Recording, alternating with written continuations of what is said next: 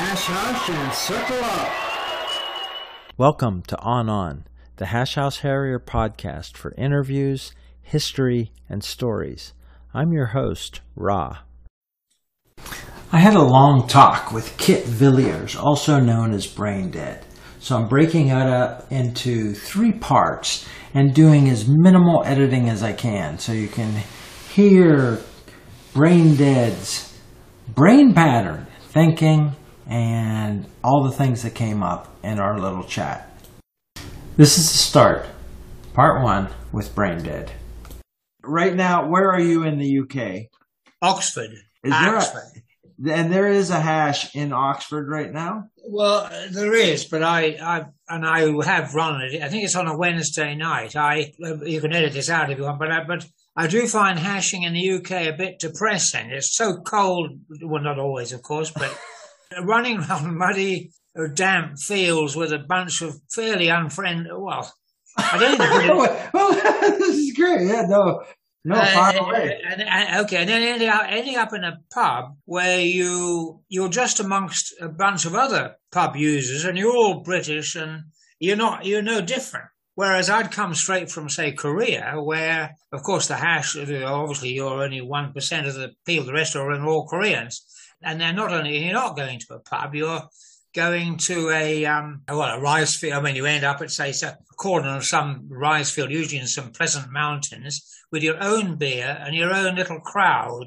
And it's much more fun. Whereas in a pub, you just, uh, well, for a start, all the hashes finish together, and then you're all lining up, you know, queuing up to buy a beer, and you're while you're as thirsty as heck. Now, I, I, anyway, there is an Oxford hash, and I have run in it. The local one around here is actually just north of Oxford, the Bicester hash, Yeah. which is um, uh, older, and I and in, in the seventies I did actually run with them, and they I, they claim to be the second or third oldest In the UK. uh, yeah. UK hash, I believe. yeah. So I'm pretty sure because occasionally I see chalk marks around this house. And it- So uh, I've never actually. Oh yes, I did. I, I must say that I was quite intrigued. That I actually happened to come out when they ran by, and I knew some of them. And what intrigued me was they were as ancient as I was. From I maybe the faster guys had gone by, or the ones I saw were plodding along at a really, um, let's say, gentlemanly pace. All right. Okay. Uh, that was only a few months ago, so I think they're still going. Yeah. Oh, it might have been Vulcan. I think it was Vulcan. He didn't think there ever was a hash, and he was surprised. Oh, well, it, it is true that, um, well, actually, he might, well, anyway, he's, he, I'll tell him, but I think he's actually, because of course his son lives. I don't know whether his son ever has. His son, yeah, his son lives there. Yeah. Yeah. Today on the podcast, we are back in the UK in Oxford with a hasher who is an Asian origin hasher. So wel- welcome on the podcast today, a storyteller hasher, brain dead. Welcome. Thank you. And, and I'm glad to be on the show. Okay, brain dead. Let's do your origin story. When and where and how did you first start hashing?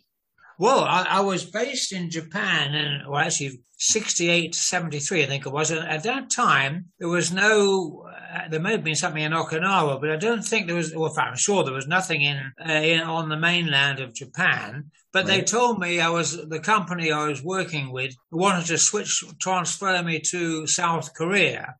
And there, in, in I think it was October '72, a hash had begun. So I was, and I was always been a bit of a jogger and mostly on my own. And I thought, well, that sounds fun. It'd be a way to meet people. And they sent me on a, actually a trip to Hong Kong first, where of course the Hong Kong hash and the Kowloon hash were already established. So my first ever run was something like February or March 1973 in uh, in Hong Kong, and I did I think two in Hong Kong, and then from I think it was end of June 73 I began really hashing regularly and loving it with the Seoul hash. Let's get a snapshot image of those 1972-73 hashes. Hong Kong men only. That's right. Do you remember anybody who was there? Any any people? Oh, uh, I do. I remember the there's a guy called Sandy Neal uh, who I I didn't really know them, of course, because it was perhaps slightly bigger then than it is now. Hmm. There must have been 80 or 90 people. The guy that took me, of course, I didn't know Hong Kong. We were scorched up in a taxi a bit late, and they're all spread over this incredible hillside. It was an amazing. You know, the setting sun, and there were all these men. Uh, and yes, I do. Sandy Neal was one. Jim Hughes. Vulcan wasn't there. This magazine, I don't know if you can see it. The, yeah. We've all just got this. Vulcan, I don't know what he's got his yet. It's H4 50 years on. And looking at the early ones who must have been on that run, there's a lot of people. Of course, they don't use nicknames much there, mm-hmm. and they don't count their individual runs. But anyway, Jack Malley would have been there. Australia. There was a, always a big Australian contingent. Mm-hmm. Well, yeah, of course, it's sad actually looking at it 50 years ago. Some of the guys there have died. Sure. But it's also interesting if you look at the actual 50 years of Grand Masters. Mm-hmm. They're the the, the, the 50 years ago, they, we're the same people. I mean, they're just 50 years older. I was a Jack Malley, who was, I see, was Grand Master in about 73, was it? 73 4. Well, I mean, he's still running. He still looks the same. tough old, a tough old Aussie. Ah, nice. Do you remember yeah. the beer, uh, circle beer singing, that kind of stuff? Uh, well, no, the, the Hong Kong House was always a bit above that. I do remember about the second run, there's always been a few down downs, but no big circle. And yeah, some people like me seem to acquire names like, and of course Vulcan too. But no, I'd say generally speaking, we don't use names as much, even as the Kowloon hash. Mm-hmm. Uh, have you got anyone from? Have you interviewed anyone ex Kowloon or from Kowloon? Uh, people that have hashed with them as visitors, no regular or origin Kowloon people yet. So if oh, you okay. know them and can put them in touch, it'd be great. Ah, uh, yeah. Anyway, just getting on. Uh, yes, I'm a bit too self-centered to do that just at the moment. Yeah. Um, How uh, about t-shirts? Were they giving? Were oh they... Uh, no, yes, uh, yes, but but mostly they. Um, yeah, I've got the last. They're far more than in the UK. I suppose it was all made in China. It's all very cheap. Mm-hmm. And the last time I was only around, you know, I, I've often go to Hong Kong on holidays, even now. Well, apart from COVID, and the last time I think I got a t-shirt and a pair of shorts. The most horrible shorts you can imagine, but very nicely. uh, it just. I mean, what was wrong with them? What was wrong with the shorts? Well, they're just sort of, they're sort of, well, to be tactful, they don't hold you in very well. Uh, I, I, use them occasionally, but usually only on men only type runs. And when you don't need to be held in so much, yeah. uh, no, my early t-shirts yeah, there, there was a, uh, a, Hong Kong T, a general T-shirt, but generally speaking, they're at the whim of the hares, or they're from eh, the ones I've got anyway. Seem to be from Interhash. Oh, a big run, of course. I, in fact, I was wearing it yesterday the Hong Kong. I think it was the 2000 run. Was that 2007 or something? Anyway, I went over for that, and I've got T-shirts. They they seem to have a T-shirt for every run. Yeah. So in fact, one gets too many. I think they still don't make a terrific thing of down downs. They they have them, but I noticed looking at this magazine that mm-hmm. the the Grand Master did it. There was no religious advisor until many years into it. Mm-hmm. In fact, even 81, 82, I see there's no religious advisor. So it'll be up to the, the Grand Master generally, and we might do four or five down downs. And then we just, of course, we had this contract with Carlsberg, which I think they still have. And you probably heard about this. I mean, mm-hmm. that's very like the original KL hash, where they always say that the wiry Oriental gentleman uh, whose pub it was they stopped at after the very first run sort of realized they were quite heavy drinkers and sort of followed them around. Well, in, in effect, that's what Carlsberg still do with the Hong Kong hash. Nice. Eventually, they they leave. They they leave a few crates of iced down beer, and then they depart. And and, and of course, that that is one. Since it's men only, uh, uh it's still basically there's only beer. There's because it's only there's no sort of softies or right. very few. And get back- water, which of course is a bit hard when because the Hong Kong summer can be very hot. Mm-hmm. And back so, then, there were no walkers, right? I mean, everybody was. Uh, no, well, that, that's because that's interesting my first or our second trip to China with, um, I think it was Little Sai Wan hash from Hong Kong. the first time we joined up with the, I think the Canton hash, and they were a much more international, and they had ladies and, and even, and they had, um, they, they came onto our sort of hash bus and said, look, okay, anyone going to walk? Because the walkers are going now. And we all looked oh. a bit blank because we all sort of at least jogged a bit. But it was interesting. I, I was checking on that run when the running part eventually started, and I got I was off on my own. I climbed this hill trying to find the trail. Got to this well, it wasn't much of a hill, this sort of ridge, and I looked over. There were the walkers. It was fascinating. It was it was like the inn of the sixth happiness. It looked like that that missionary who got all those Chinese kids out of the way of the Japanese marching them through the sort of hills. because they were down below me on a path, there were sort of a few hash mums, I don't know who they were, anyway, hash ladies, yeah. and a bunch of kids. And, wow. and I sort of, of course, I, I was new to China, and I just thought, gosh, how absolutely. And it was just, you know, one of these beautiful autumn days, and it was just so delightful seeing this. And of course, they ended up at the same place as us. Mm-hmm. What year was that where Canton was that kind of mixed hash with Walkers? When was that? Well, let me see. My first ever was, I'd like to tell you about that because one of the ones I've been thinking about was 84. So it would have been after, oh, okay, I can tell you roughly because I had my main spell in Hong Kong 87 to 93. Right. And I would have thought it was the late 80s, but I can't say exactly. That's when the Canton trip was with the. That's right. That's right. And, and that was with. Did you cross with uh, Drain Oil? Was he there? Yeah, I certainly did. I, was he yes. there at your first stop in the early 70s? I think he may have been. Uh, he would have been. Yes, I see he's Grand Master 81, 82 or something. Mm-hmm. But anyway, I've got a terrific thing here. Well, uh, yes, he and I overlapped. He's probably a year or two older, and he was with the, the Hong Kong Bank, as we called it then, HSBC. Mm-hmm. So he had stints all over the. I think he. I think his wife's from Malaysia, isn't she? Mm-hmm. I'm pretty yeah, sure he's, he's, there now. Yeah, he's. That's what I thought. Down, yeah, locked, he's locked down in KL, waiting to get to the UK as soon as they let Yeah, well, if I was him, I wouldn't rush. Well, yeah. let's talk about your name. Where did you pick up your name? We haven't even gotten back to Korea, but where did you get your hash name? In Hong Kong. Okay. Uh, I yeah, I laid it. Well, I was famous for two things. I was famous for the. I just thought of this actually. The KVLA, the Kit Villiers Lateness Award.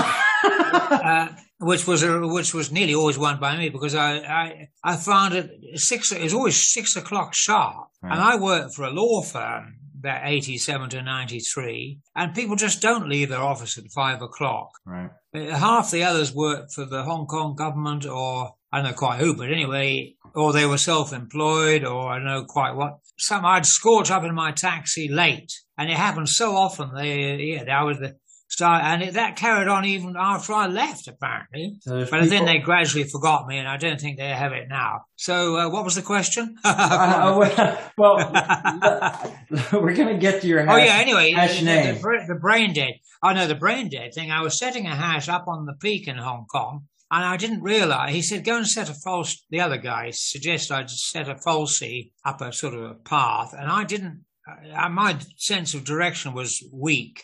And I realize, or I didn't realize, but I, it turned out later that I'd set my false trail right close to where they'd already run. So there was a great danger of that. In fact, did happen. They got onto an endless circle because they found my false trail and never got off it. So they thought that was a pretty dumb thing, especially in a place like Hong Kong, which is not that big. Mm-hmm. You'd think you'd be able to find your way around. Yeah, I think that was the, the key thing. Let's see if can, there's more to flesh out about the Hong Kong experience. So they they, oh, named, oh, they, they named an award after you. You've named a bunch of people you hashed with. We talked about the beer, t-shirts, and all that. While you were in Hong Kong, traveling to other hashes before you moved. Ah, yes. Well, they uh, and I'm reminded again by this magazine. Obviously, one over those seven years, I yes uh, of course, Asia is a terrific place to, and, mm-hmm. and, most places are near, and of course, it's easy to go. The Philippines and I suppose Thailand were the basic ones. I uh, went on a few, quite a few. I remember once the Kowloon Hash were going to Phuket, and I just sort of joined in. I mean, they weren't too fussy, and it that was a terrific one. Uh, it was just so. I'd never been in. I'd been in Thailand, but I'd never been in Phuket Mm-hmm. And it was nice territory. And, and, I remember beautiful runs and nice cheap beer, of course. But, but I, of course, one trouble is if you go on a strange hash in a strange place and you run miles from anywhere and you, you get, if you are sort of feeling the pace a bit in the circle, you can't escape. You've got to, you've got to wait there till the bus goes back. Yeah. So after sort of 17 beers, I was just wondering quite when the hell thing was ever going to end. and the same in the Philippines. I, have done many there. With Manila hash? Uh, Manila, but more often, actually, I was on a very early Manila hash because I think Manila, like Seoul, was started by people from Hong Kong. Hmm. And I went on a, Uh, a guy, it was a Danish, we were right in the city, and I thought it was actually the worst trail I'd ever done. The guy set arrows about three millimeters long in the middle of these sort of, you know, Korea, uh, not Korea, Philippine sort of, I don't know, filthy back streets and all these people staring at you. And uh, it was, you know, uh, there's also another thing I learned for the first time. In Hong Kong, the hare never goes with the pack. Right. Because dead, he, dead trail. He, yeah. it, he just stays there and has a few beers when he's done it. But the hare, and, I, and luckily the hare did come because otherwise we never would have found these minuscule arrows in the dark and, and goodness, I mean, it was, it was also extremely un, uh, unprepossessing. I mean, it wasn't country at all. It was just these horrible back alleys. Right. That was so the most miserable. It was out near the airport, but it was not a good run. That was chalk marks or something? That was about 75. Sorry? And that was maybe chalk marks instead of paper? That's right, it was. Mm-hmm. Uh, it was not paper. And it, and it, yes, that's right. It was chalk arrows. It wasn't blobs of chalk, nor was it paper.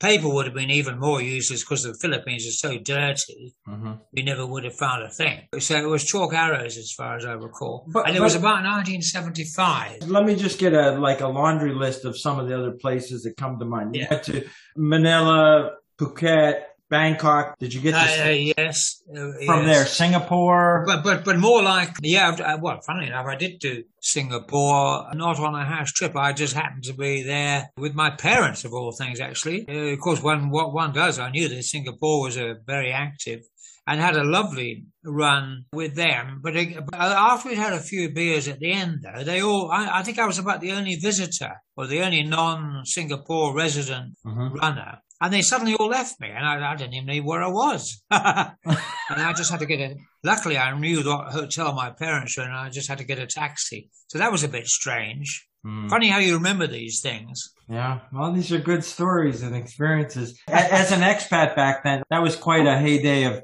big fish, small pond. Being a, the hash was a bit different from the local population. But the That's hashes right. you were on, there were locals on the hash, right? Uh, yes, in Hong Kong, for example, there have been, I think there's slightly more now. There were perhaps three or four that are really stuck with it. Now it might be seven or eight. They're still a minority. Mm-hmm. Hong Kong has this very clearly, and you can see it even today, even in 50 years. It's still, I would say, um, 70% British, and then you've got a big bunch of Aussies and New Zealanders, and then uh, like Seoul, for some reason there have always been Swiss. There's maybe 10 very keen Swiss that are always there. Uh, and then there's about 10 Chinese. But no, it's still, I would say, British first and then Australian perhaps next. Uh, Americans okay, came in late, but I see they, according to this thing, that by the 90s, uh, there was an Australian American Grandmaster. Between ourselves, uh, are you Canadian, are you? I am American and Canadian, yeah.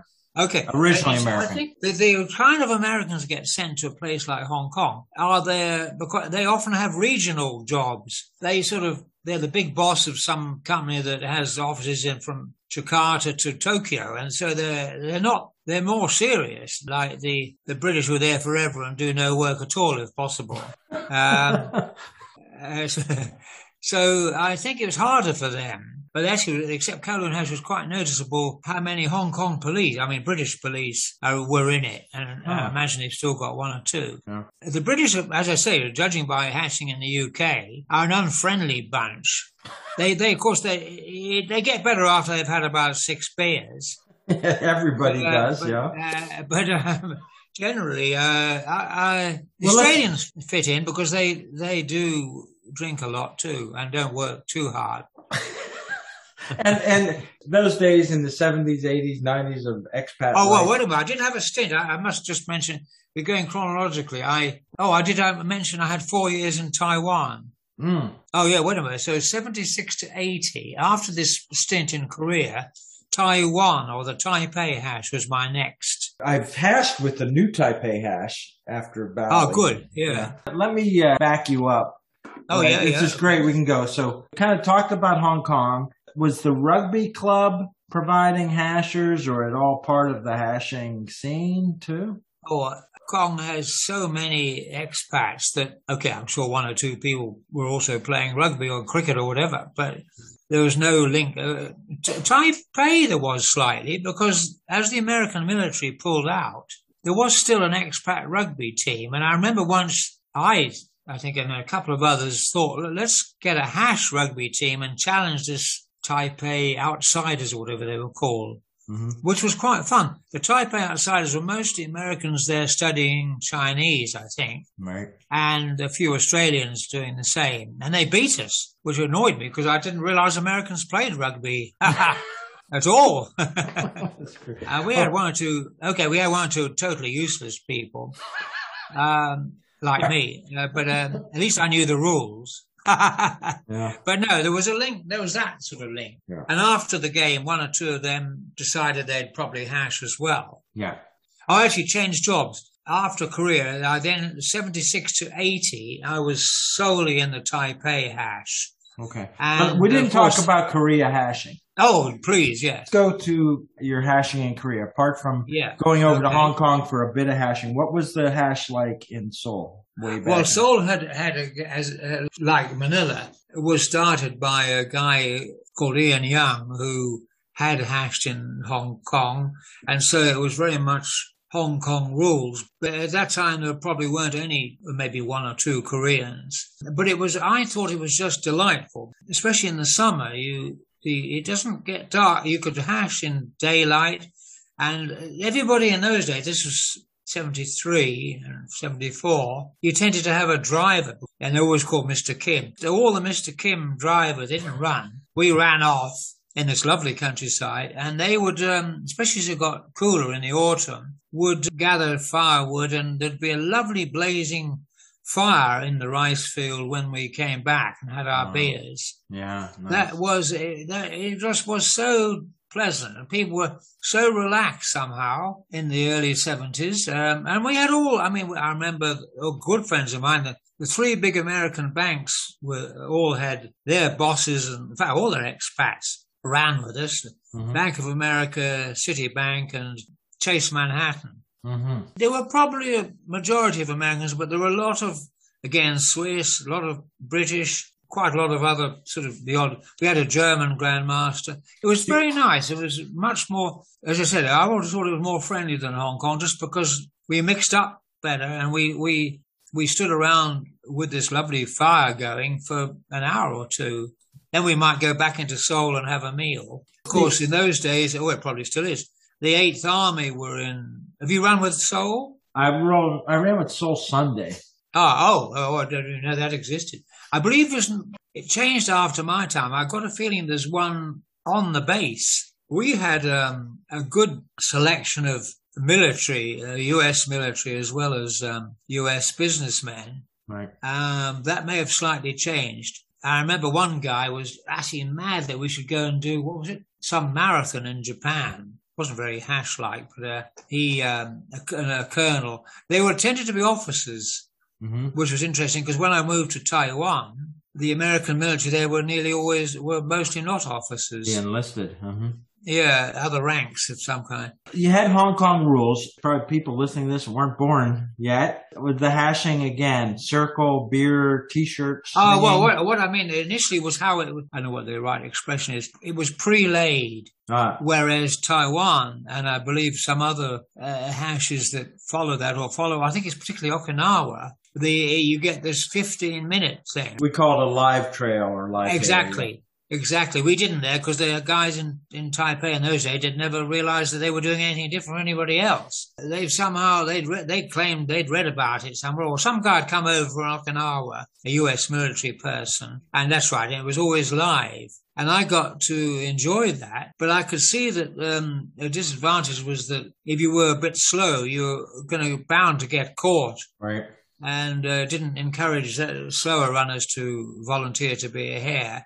So uh, was uh, so first it was a a dead trail, if that's what you, the opposite. And then it was uh, rather few down downs, uh, no counting of, well, we counted the overall runs, but we didn't count in people's individual runs. Right. And there were down downs uh, because, as I said, we had this um, quite long, I wouldn't say it was a circle, it was pretty informal.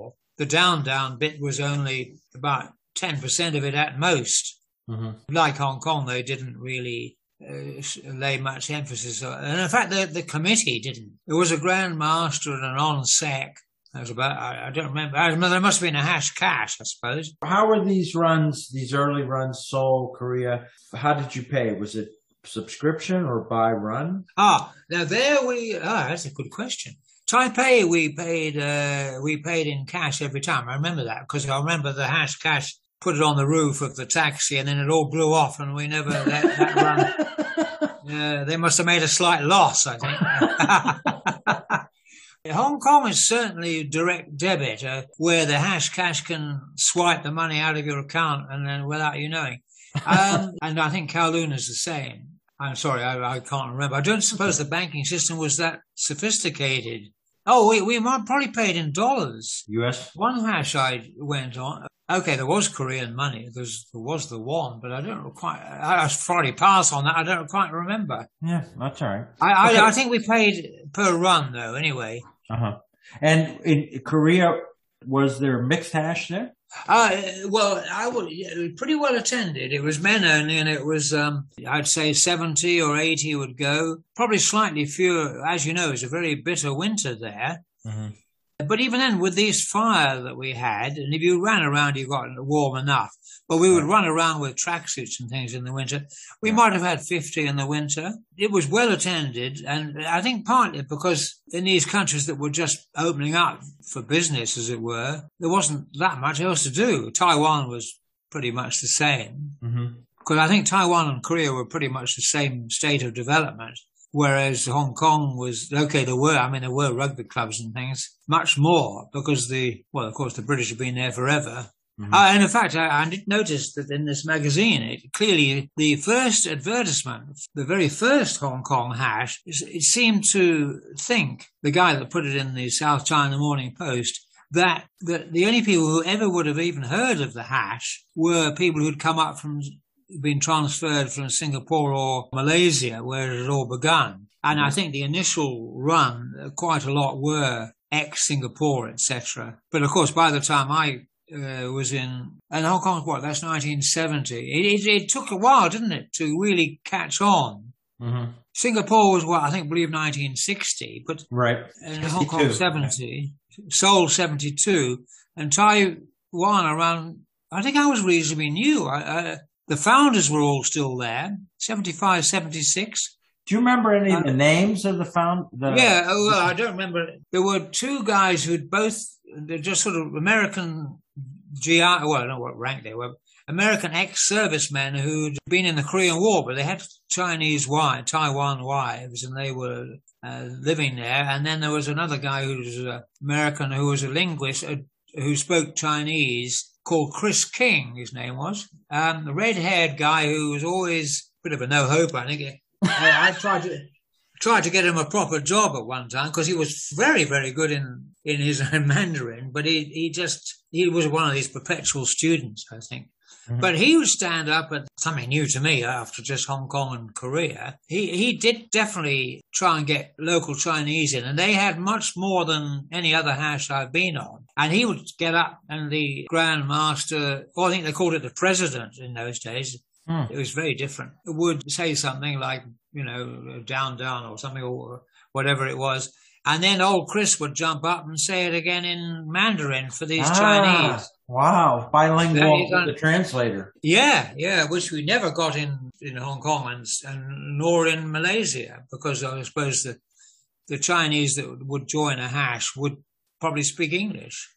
What was your hashing experience in Malaysia then? I will only visiting. Uh, uh-huh. uh, I I tried to go to the um, 1978. I think was the very first. Oh no, the first the first interhash was in Hong Kong uh, because they tried to get KL to do it, but the KL didn't do it until Two, two years later, yeah. So in 1978, Hong Kong hosted that. That's right. It seems that the story is a lot of people in KL thought, oh, someone's trying to make money. They're not telling us the truth about the airfares, so we're not really going to go as a group. That's right, and they didn't. But you're quite right. And so, and I somehow I'd been trans. I was already in Taiwan by '78, and although it's clear it's near, I failed to get to it. So I was determined to get to KL for that. So I suppose that was 1980, wasn't that's, it? That's right, the second one. So I did go down for that. And uh, do you remember anything about that event? What was it like? Uh, I do. It was my first. I thought I was so impressed how they'd laid the trails because there, there, was always a choice of 4 mm-hmm. and you sort of chose the yellow one or something, and how they had how the, all the buses because I think Hong Kong only had about 800 people, but KL had something like 2,000, didn't it? Yes. Uh, there would have been women, but I imagine in a minority. Right. Now, the, the, apparently there was the choice of four trails on Saturday, and then Sunday they said they broke up into more like 10 or 11 trails so that there were oh, smaller groups. Uh, smaller groups. Oh, I don't remember the details. Um, okay. Well, I'm sure they're right. And of course, us little group from Hong Kong were soon lost amongst all these um, millions of people. But well, no, I was impressed a by how brilliantly it was organised, mm. and secondly by the the fact that it was so mixed and there were so many locals. I, I well, of course, it began in '38, didn't it? Yeah, so well, said, we're now we're now finding out it may have actually started in 1939. Oh, right. Oh, okay. And and they knew that, but because the T-shirts were printed with an anniversary date having started in 38, they kind of kept that a secret. Oh, so the T-shirts, we may have to correct the history or give them a pre-birth date. Yeah. Oh, that's part one of the On On podcast with Brain Dead. Long, long time hasher and great storyteller. This is the On On podcast. Hasher stories, hasher voices, hasher history. New episodes every week. Till next time, on on. This is Ra. To close the circle, here's the Hash Anthem sung by Mother Hash. Swing low, sweet chariot,